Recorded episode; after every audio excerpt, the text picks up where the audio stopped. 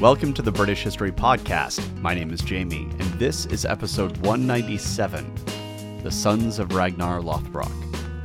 This show is free and independent due to member support, and as thanks for helping keep the community going, I offer members only content, including extra episodes and rough transcripts.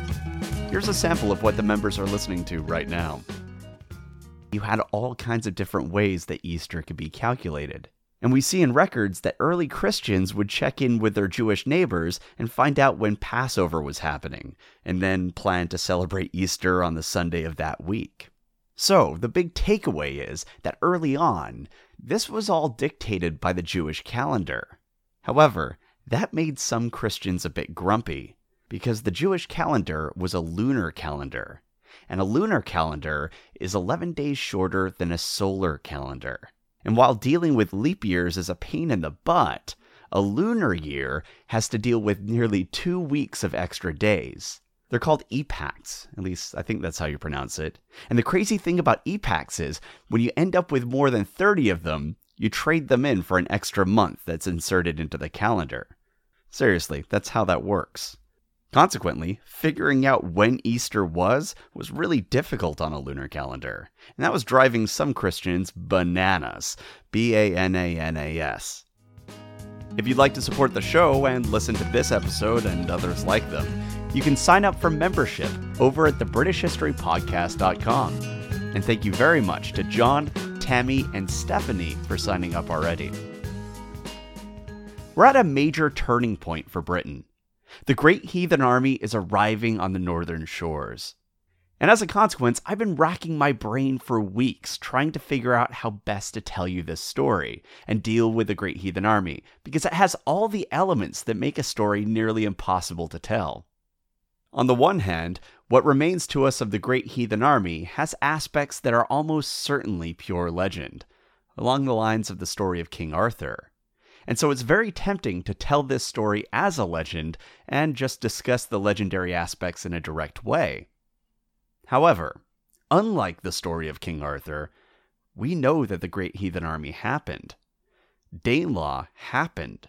We're talking about real events, real events that also, over time, became partly mythological. The story of the Great Heathen Army is a bit like the story of Troy. We have the mythological stories surrounding Troy, but we also know that Troy was a place. So, where does that leave us when it comes to Helen and the war to get her back? We're going to have the same problem here. And the consequence of this tension between fact and myth is that you're going to get this story in two parts. I'll start out telling you the myth of the Great Heathen Army. The story itself is a little messy because it comes from multiple sagas, chronicles, and other sources. And at first, I thought to pull the Snorri Sturluson and compile the various stories into one comprehensive story. But after writing it down, I realized that it was actually an awful teaching tool, because what I was doing is creating a brand new myth out of multiple other myths, which is kind of what Snorri did in the first place and that would be injecting myself into the story far more than I'm comfortable with. So here's what we're going to do. In this episode, you're going to hear what appears to be the earliest Scandinavian version of this story the Saga of Ragnar Lothbrok. And because of how long it is, I'm going to tell it to you in a shortened BHP style. But just because it's an early Scandinavian account, don't think that it was written by witnesses to the event. Early in this case means that it was written only about 400 years after the Great Heathen Army had passed. But at least it isn't 600 years like some of the other Scandinavian accounts seem to be. And that's because, as you might remember, the Scandinavian records from this period come from Christians like Snorri, who were writing centuries later. And unfortunately, that's the best we're going to get if we want to get the story from the Scandinavian perspective. Now, later on, we will of course be talking about Asser and the Chronicle, which were far more contemporary records. But those are from the English perspective, and they lack many of the details that flesh out the story about the sons of Ragnar. As we go forward, I will probably also include details from other sagas as needed. But I think that this saga in particular is useful, because it gives us a really good sense of the way they deal with storytelling. And you're going to be able to see for yourself how mythological many pieces of the sagas had become. And knowledge like this is important because it helps us weigh the details that we're being given. As you might remember from way back when we first started talking about the Anglo Saxons, I told you about how we can't treat sources like a salad bar, taking what we want and leaving the rest. If you have a source that talks about magical birds who speak in prophecies, and that same source also talks about the migrations into and out of Britain during the sub Roman era, you can't say, well, this source is trustworthy for the data on migrations, but that prophetic bird thing is nonsense. That's not how it works. The whole document needs to be taken into account when we weigh this stuff. Because for all we know, the migrations might be just as mythological as the prophetic birds.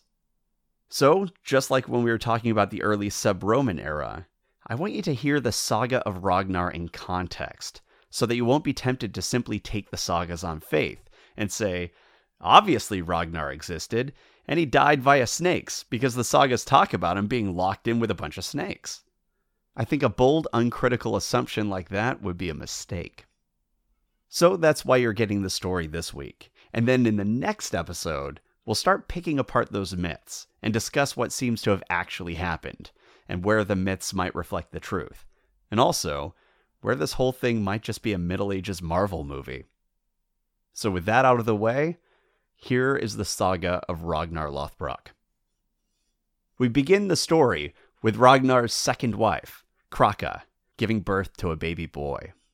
The boy was born boneless, with nothing but gristle where his bones should be. The couple sprinkled him with water and named him Ivar. Soon thereafter, they had three more sons Bjorn, Hvitserk, which means white shirt, and Ragnvald, while all the boys were impressive in their own right, it was Ivar who was the wisest, the largest, and the most handsome of them all. He was a natural leader.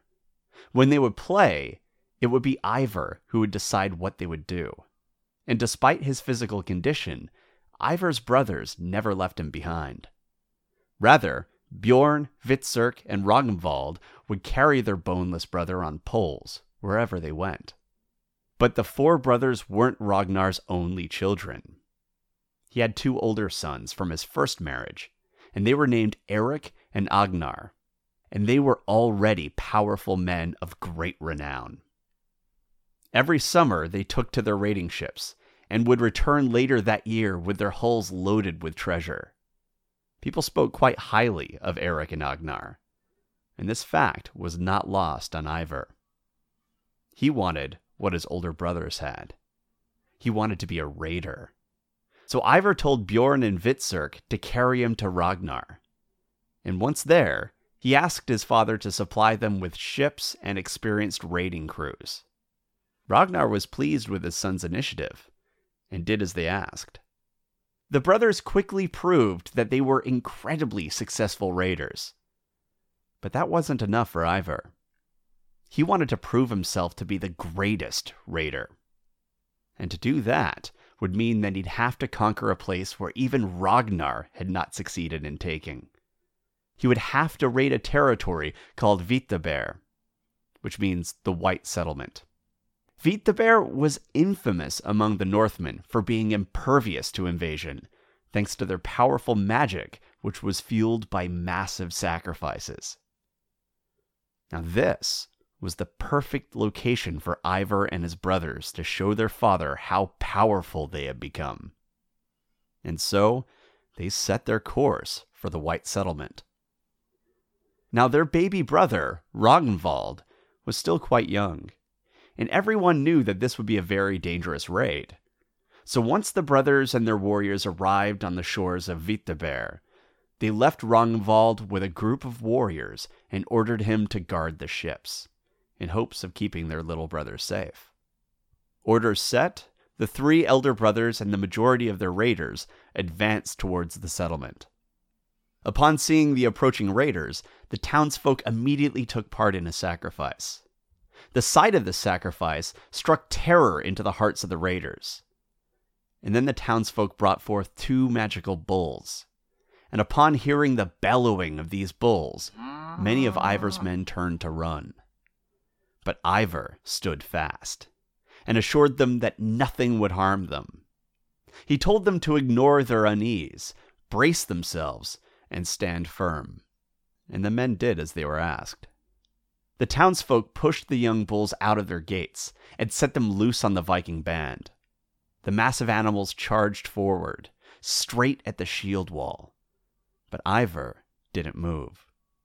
He called for his bow, and with a cold precision, he shot and killed the bulls before they ever reached the front line of the shield wall.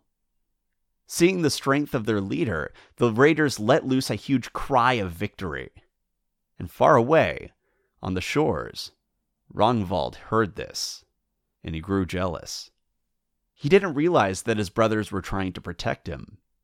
Instead, he thought that they were trying to steal all of the glory for themselves. So he ordered the few men that were left under his command to follow him. And he marched for the town. Once he reached the settlement, he saw that Ivar, Bjorn, and Hvitserk's men were approaching the town's wall in an ordered manner. Seeking to gain glory for himself, Ragnvald and his men charged fearlessly at the opposing force and met them head on. Ragnvald and his band were slaughtered. The remaining brothers continued their attack and breached the walls, and once through, they set upon the townsfolk. The magic of Vitaber was defeated, and the townsfolk turned to flee, but it was too late for them. Every last person was slaughtered. Afterwards, the brothers and their men looted the town, tore down all of their walls, burned every building, and sailed away in glorious victory. Meanwhile, back in Scandinavia, Kraka had told Ragnar that she had a mysterious and secret past. She told him that she was actually Aslaug, the daughter of Sigurd Fafnir's Bane, and also of Brunhilde. Ragnar was skeptical, given the relative poverty in which she'd been living in with Grima when he first met her. But Kraka told an incredible story of her infant years, which she could still remember clearly, of how her parents were killed, and how she was entrusted to a close kin member, and of how Grima and her husband killed him and raised Kraka as their own. Then Kraka told Ragnar that she was pregnant with another child, and prophesied that this child would have the mark of the serpent in his eye. Ragnar wasn't buying it. But soon thereafter, Kraka gave birth to a little boy who had the mark of the serpent in his eye. Ragnar immediately spoke in verse, like anyone would do in this situation. And amid the poetry, he named his son Sigurd Snake in the Eye. And he accepted that his wife was telling the truth. She was Aslaug, daughter of Brunhilde. During this same time, Ragnar's oldest sons, Agnar and Erik, launched a massive fleet to raid King Eystein of Sweden. The Swedish king had learned of the attack and prepared one of the largest hosts ever seen in the north. He also readied his great divine cow. This cow would tip the scales of battle, but only after great sacrifices were made to her. Without the appropriate sacrifices, she would not even move. So Eystein ordered the cow be appeased and then brought to the battlefield. When the two forces met, Agnar and Eric realized that the king's army was too large to handle. And then even more of the king's forces came out of the forest, doubling the king's numbers. It was too late to retreat now. Agnar and Eric would have to stand and fight. And then King Eystein released the cow. And it charged into Agnar and Eric's lines, goring many great warriors and panicking others. None could withstand such powerful sorcery, and soon Agnar was slain, and Eric was captured. King Eystein offered to strike a truce and arrange a marriage between Eric and Eystein's daughter. Eric responded in verse and stated that he would prefer to be impaled on a spear than wed the king's daughter. And then he asked that his surviving men be granted safe passage before he was killed. The king granted his wish, and the eldest son of Ragnar was executed by spear. word of Eric and Agnar's deaths soon reached Aslaug. And although they were not her sons, she was enraged and demanded vengeance. But her sons were fighting on Vitaber. Ragnar was out doing Ragnar things, and young Sigurd Snake in the Eye was only three. So all she could do was wait. Ivar, Bjorn, and Hvitserk eventually returned home, and they told Aslaug of their great victory, and also of the fall of Ragnvald. Rather than being saddened by her son's death, she spoke in verse of her pride for her son and his great courage, and how he would face Odin unafraid. Then she told her remaining sons of the loss of Agnar and Eric, and asked them to seek out vengeance. She promised to aid them in everything that she could. But Ivar, wise Ivar, was hesitant. He was wary of facing King Eystein's host and whatever sorcery he had conjured. He pointed out that the king was powerful, wicked, and supported by the great cow named Sibylla. Sibylla was so fearsome that even her bellows would cause men to go mad.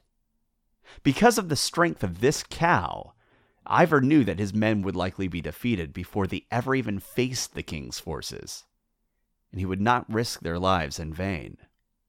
Aslaug told him, You might realize that you cannot be called the greatest of men if you don't strive for it. Brutal. But Ivar remained unmoved. And as his brothers trusted him with their lives, his brothers too remained unmoved.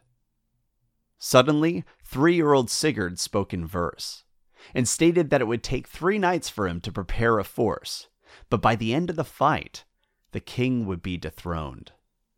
This shocked the brothers. Not only was a three year old speaking in verse, but he was declaring his intention to seek out vengeance all on his own. Bjorn was the first to respond, and speaking in verse himself, he stated that he too would seek vengeance for his half brothers. Then Hvitserk responded in kind and promised vengeance. Finally, Ivar spoke in verse and claimed that he would be the greatest of all because he was boneless, and yet he would still have vengeance. A great fleet was launched. Sigurd had five ships, Hvitserk and Bjorn had fourteen ships, Ivar had ten ships, and Aslaug had another ten. But while Aslaug had ten ships, it seems that she wasn't fully a member of the raid. Ivar told his mother that she would not be welcome on their ships, but she could command the land forces, to which she agreed. And then she took the name Randalin, which seems to have been a play on the Scandinavian term shield goddess. Upon landing in Sweden, the remaining brothers and their forces killed every mother's son and any living thing that they encountered. Every house was burned, every structure was torn down. Their vengeance was total. King Eystein heard of the approaching host, and he summoned his army and the great cow, Sibylla. Finally, the two forces met. Ivar could hear the bellowing of the cow, but he was ready. He ordered his men to make battle cries, bash their shields, and do anything they could to drown out the sound of the dread cow. And then he ordered the men tasked with carrying him to move as far forward as they could. He said, When that cow comes at us, throw me at her, and one of two things will happen. Either I shall lay down my life, or else she will get her death. Then he ordered his men to carve a bow out of a large tree, and fashion arrows large enough to be used on it. They did as they were asked, but it was a pointless task because this bow was too large, too strong for anyone to use it. And then the cow came into view. The men started clashing their shields and screaming, and Ivar, mighty Ivar, pulled the bowstring as easily as if it were an elm twig.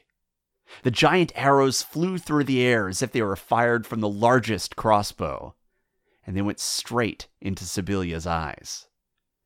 She fell, but she was not defeated. Her bellowing became even worse than before. and she stood up and charged straight at the front lines. Ivar ordered his men to throw him at the cow. They did as they were asked, and in the air he became as heavy as a boulder and landed on Sibylla's back, breaking every bone in her body. At last, the dread cow of Sweden was defeated. Ivar's men rushed forward and collected him, and he gave a speech preparing them for the next battle with the king. And he said to them, Now it seems that the most deadly one, that cow, is killed. And he told them that the fight would soon be over, and then they could return home.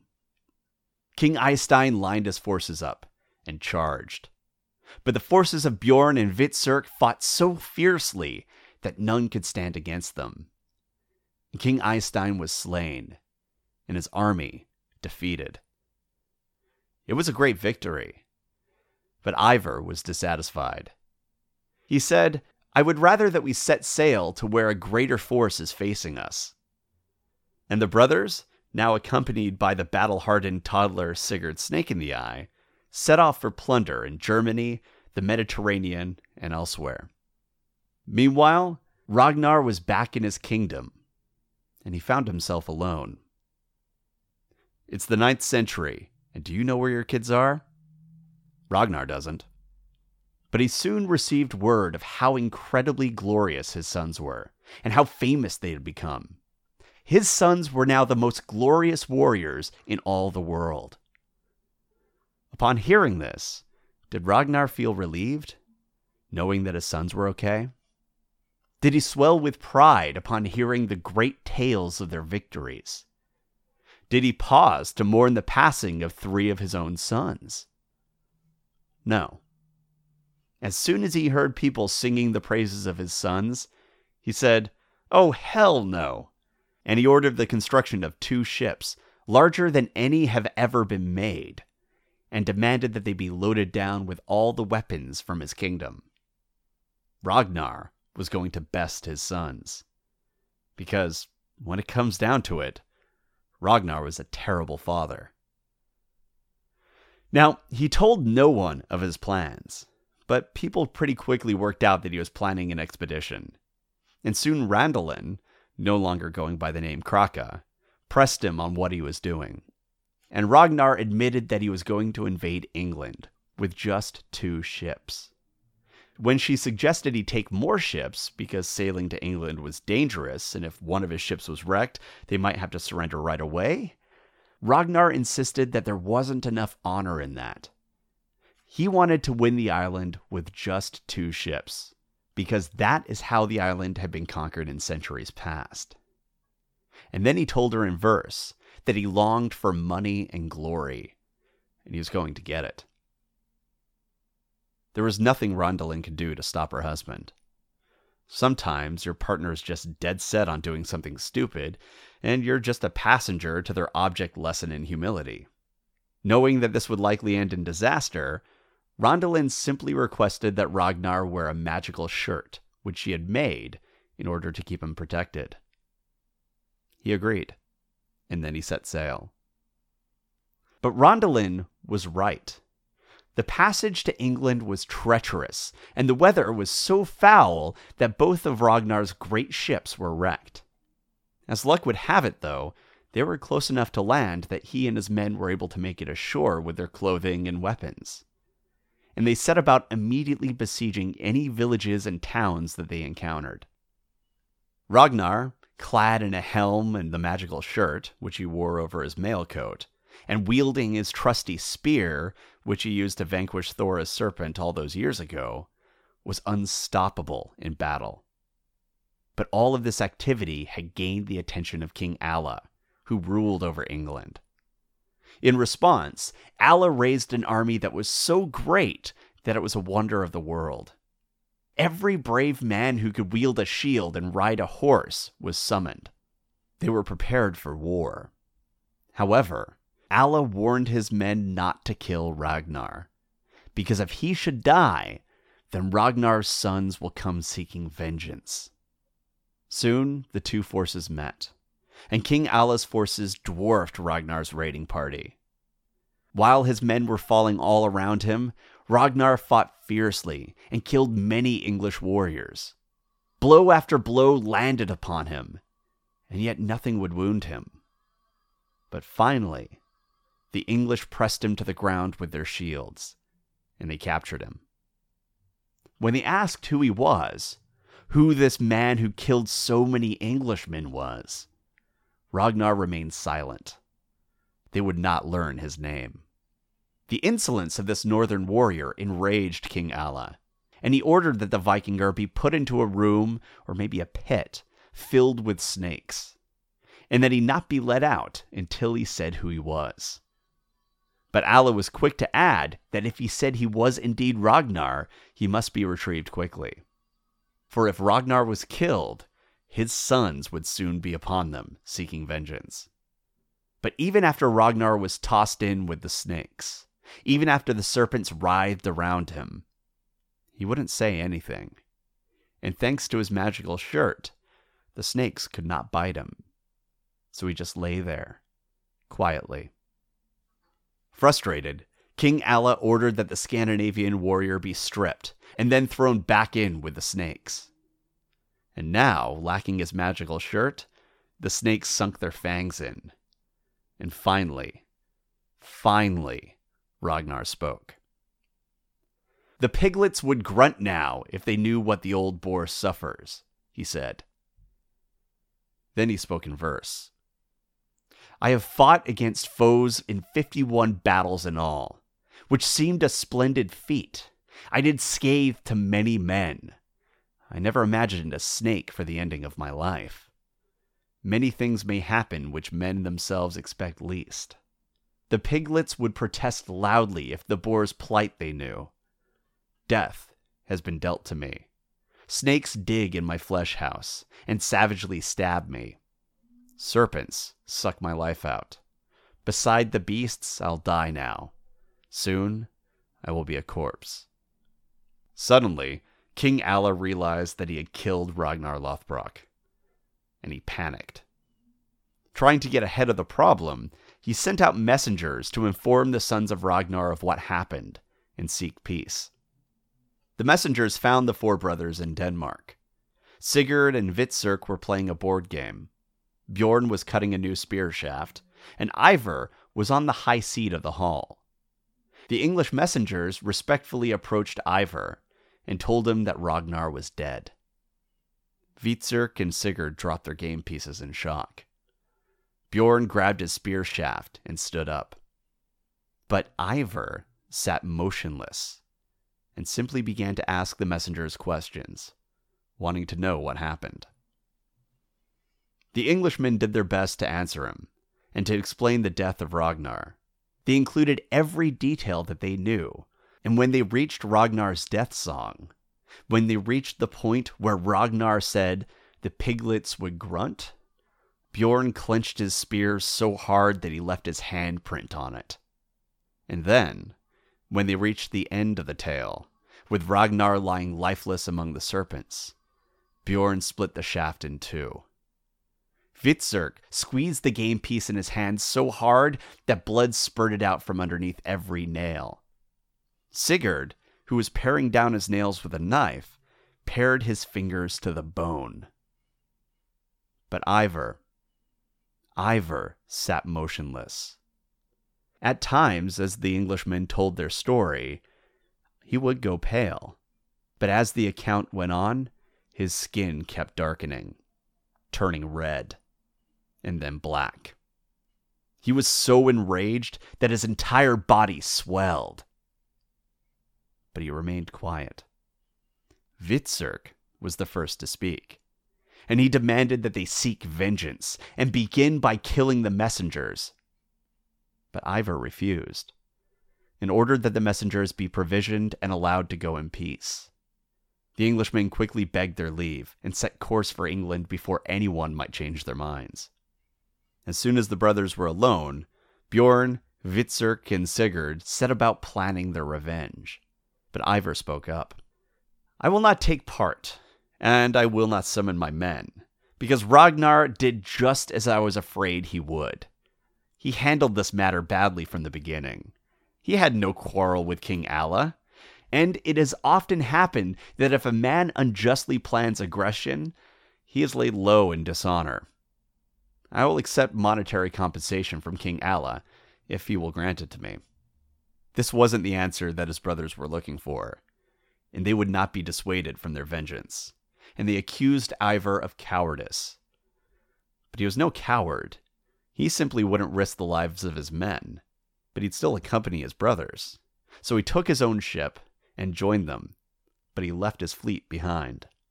The sons of Ragnar, with a much smaller host, set sail, bound for England. When they landed, King Alla summoned all his men and immediately marched upon the brothers. But Ivar was true to his word. He wouldn't take part in the battle, as he felt he had no quarrel with the king. And as a consequence, King Alla quickly put Ivar's brothers to flight. Ivar then met with the king, and he informed Alla that he was seeking compensation for the loss of his father, rather than battle. Hvitserk, upon hearing about this, was disgusted and stated that he would never accept money for their father's death. And then he broke from his brother's company. But Ivar remained, and when Alla asked what he wanted, Ivar informed him that all he wanted was as much land as an ox hide could cover no more than that. And in exchange, Ivar would not oppose Alla in battle. They agreed. Soon thereafter, Ivar took the hide of an old bull, softened it, and had it stretched three times. Then he cut it apart as thinly as possible, then split the flesh side from the hairy side. And in the end, people were marveling at the length of his thong.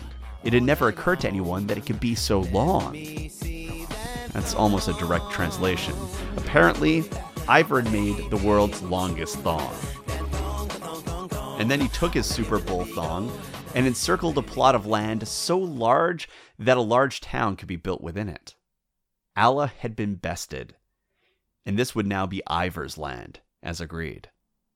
Ivar's carpenters and masons went to work, and walls were raised, buildings were constructed, and a great city was created. It was called London Town, the largest and most famous of all English towns. As with everything else in his life, Ivar was amazing when it came to rule. He was generous, wise, and everybody liked him. And he really was the best when it came to ruling. Even King Alla came to Ivar seeking his help and advice. His brothers continued to send him tribute, as they had promised, but rather than keeping it, Ivar gave that money to various leaders in England in exchange for a promise that they stay home peacefully if there is any battle in the future. After some time, Ivar sent a secret message to his brothers and told them to raise all their warriors and set sail immediately for England, and to come as quickly as possible because they didn't want anyone to have word of their plans. The brothers did as they were asked. When they landed, King Alla summoned his warriors to his banner. But few answered the call thanks to Ivar's bribes.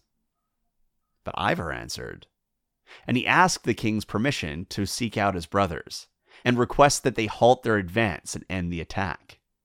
King Alla gave Ivar his leave.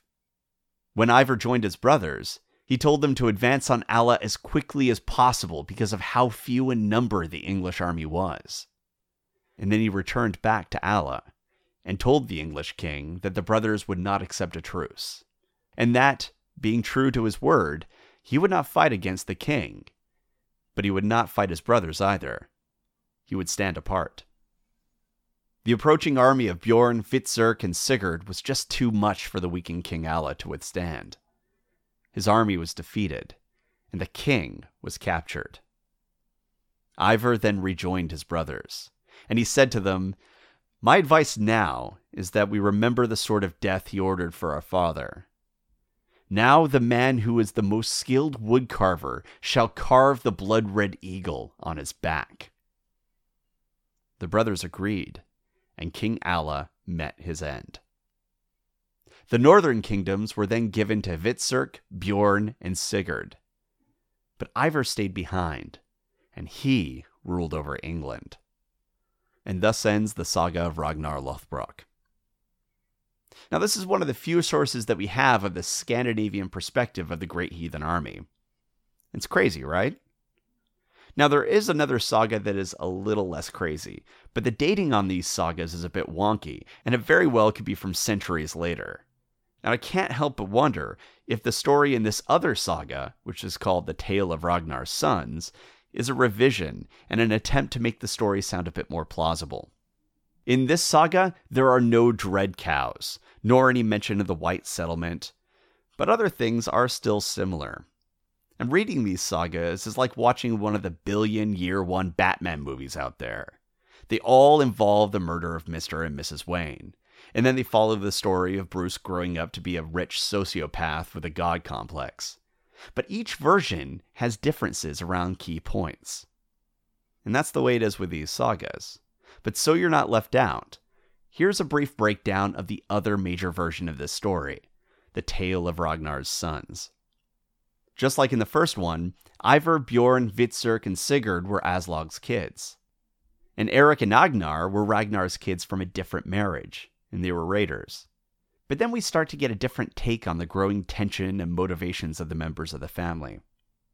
We're told that the boys were raiding everywhere, and they were trying to become more famous than Ragnar. And that they were also rebellious, refusing to pay Ragnar tribute and even taking Leger, even though King Ragnar explicitly forbid it. So Ragnar knew that he had a problem on his hands with his kids, and he made an agreement with King Eystein of Sweden, where the king promised to defend Ragnar if the boys tried to take Ragnar's lands. Subsequently, Agnar and Eric raised a large force and met with King Eystein. The original purpose of the meeting was because Eric wanted to marry Borghild, Eystein's daughter. But he said that, once the marriage was over, King Eystein could support their claim to take Ragnar's kingdom. It turned out that Ragnar was correct. They were after his lands. So King Eystein kept his word, raised his forces, and killed Agnar and captured Eric. After the battle, King Eystein met with Eric, and he offered to proceed with the marriage and also grant Eric safe conduct. But Eric refused, and insisted that his only request was that he could choose the time and method of his death. And he wanted to die by spear. So the king obliged him. Queen Aslaug heard about this and convinced her sons to attack Eystein in revenge. And, like in the previous saga, it was Sigurd who was first to speak, though it doesn't look like he was a toddler. The force that was launched was overwhelming, and it was joined by 1,500 men on horseback who were under Queen Aslaug's command, and she was now calling herself Randalin. They plundered and burned everything they saw in Sweden, and then defeated King Eystein. It was a glorious victory, but when King Ragnar heard of it, he was angered because his sons went to war without waiting for him. So he decided to attack England with two ships, like his ancestors had done. And he would take just 500 men. Aslaug was not impressed with this plan, but she gave him a silk tunic which would protect him. And it turns out that her reservations were right on point because the seas were treacherous and Ragnar was shipwrecked in England. Upon hearing of the landing, King Alla of Northumbria summoned a huge army and captured King Ragnar. Alla then put Ragnar into an enclosure with some snakes, but the snakes couldn't get past the tunic. So Alla had the tunic stripped off of him, and there Ragnar died. Upon hearing of this death, Ivar refused to avenge his father, so the brothers attacked alone, but they were defeated and then later, Ivar made a settlement with Alla for a bit of land the size of a bull's hide. Naturally, he did the thong thing, and he made an incredibly fine cord and took a huge territory. He built walls and a city within it, and he called it York. And because this is Ivar we're talking about, everyone loved him, thought he was the best, and things were going pretty well. Then he invited his brothers to attack Alla, because he hadn't forgotten what the king had done. The brothers landed, and Alla raised an army. But as the two forces approached each other, a bunch of the English army switched sides to Ivar, and Alla was defeated and captured. And then they set to torturing King Alla. They used a sword to cut all the ribs away from his backbone, and then they pulled his still palpating lungs out of his body. This was called the Blood Red Eagle. Afterwards, Ivar took the part of England that his kin had once held before, and he became a king of England. He had two brothers, Ingvar and Husto, and they were the sons of a concubine, and on his orders, they went out and tortured King Edmund. Following that event, Ivar then took over East Anglia as well. The sons of Lothbrok went on to conquer England, Wales, and France. And that's where that tale stops. So, that's the second major saga that covers the Great Heathen Army. And next week, we're going to unpack some of this and see if we can square it with the writings of Asser and the Chronicle. And given the attention to birds and weird clouds, if there were any magical cows involved, I can pretty much guarantee that our monks are going to tell us about it. Fingers crossed. All right, if you have any questions, comments, or concerns, you can reach me at the British History Podcast at gmail.com. You can also join us on Twitter. We're at British Podcast. And you can find links to all our other communities at thebritishhistorypodcast.com. Thanks for listening.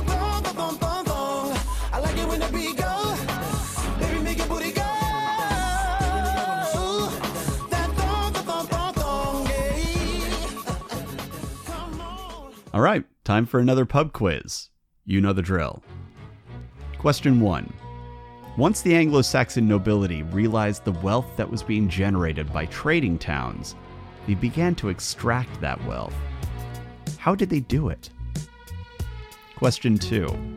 The suffix wich has a particular meaning in Old English, and it appears in many towns from this period. What does wich denote? Question 3.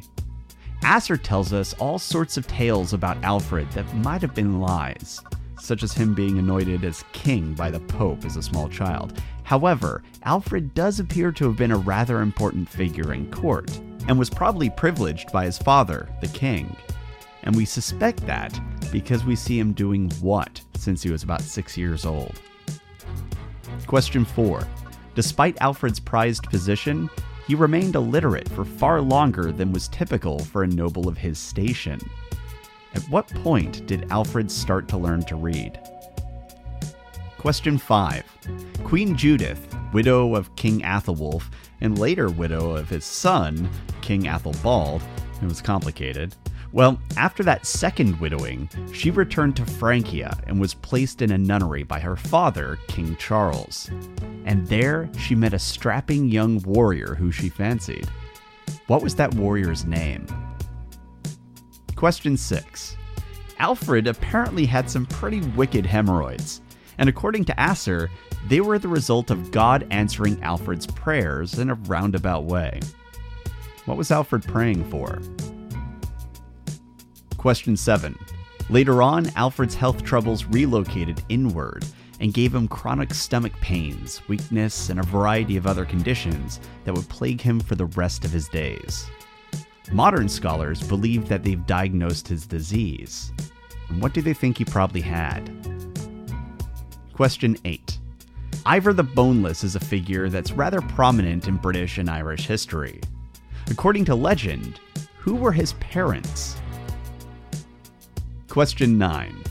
One animal in particular repeatedly appears in the legends surrounding Ivar and his brothers, and is spoken of in terms of great fear and power. In particular, Ivar is praised for not reacting in fear to these animals. What were they? Question 10. According to legend, how did Ivar the Boneless kill King Alla of Northumbria? All right, let's see how you did. Question 1. Once the Anglo Saxon nobility realized the wealth that was being generated by trading towns, they began to extract that wealth. How did they do it? They strictly controlled access to the towns by gating and guarding their entrances, and then charged tolls for access. Question 2. The suffix wich has a particular meaning in Old English, and it appears in many towns from this period. What does wich denote? It's a town that specializes in the creation of a particular good. For example, Saltwich provided salt. Question 3. Asser tells us all sorts of tales about Alfred that might have been lies, such as him being anointed as king by the Pope as a small child. However, Alfred does appear to have been a rather important figure in court, and was probably privileged by his father, the king. And we suspect that because we see him doing what since he was about six years old? He was witnessing the king's charters. Question 4. Despite Alfred's prized position, he remained illiterate for far longer than was typical for a noble of his station. At what point did Alfred start to learn to read? Not until he was 12. Question 5. Queen Judith, widow of King Athelwulf, and later widow of his son, King Athelbald, it was complicated. Well, after that second widowing, she returned to Francia and was placed in a nunnery by her father, King Charles. And there she met a strapping young warrior who she fancied. What was that warrior's name? Baldwin. Question 6. Alfred apparently had some pretty wicked hemorrhoids, and according to Asser, they were the result of God answering Alfred's prayers in a roundabout way. What was Alfred praying for? A way to suppress his sexual urges. Question 7. Later on, Alfred's health troubles relocated inward and gave him chronic stomach pains, weakness, and a variety of other conditions that would plague him for the rest of his days. Modern scholars believe that they've diagnosed his disease. What do they think he probably had? Crohn's disease. Question 8. Ivar the Boneless is a figure that's rather prominent in British and Irish history. According to legend, who were his parents? Ragnar Lothbrok and Kraka, also known as Aslaug. Question 9. One animal in particular repeatedly appears in the legends surrounding Ivar and his brothers, and is spoken of in terms of great fear and power. In particular, Ivar is praised for not reacting in fear to these animals. And what were they? Cattle. Question 10. According to legend, how did Ivar the Boneless kill King Alla of Northumbria? With the blood red eagle. All right, I hope you did well, and I'll see you on the next one.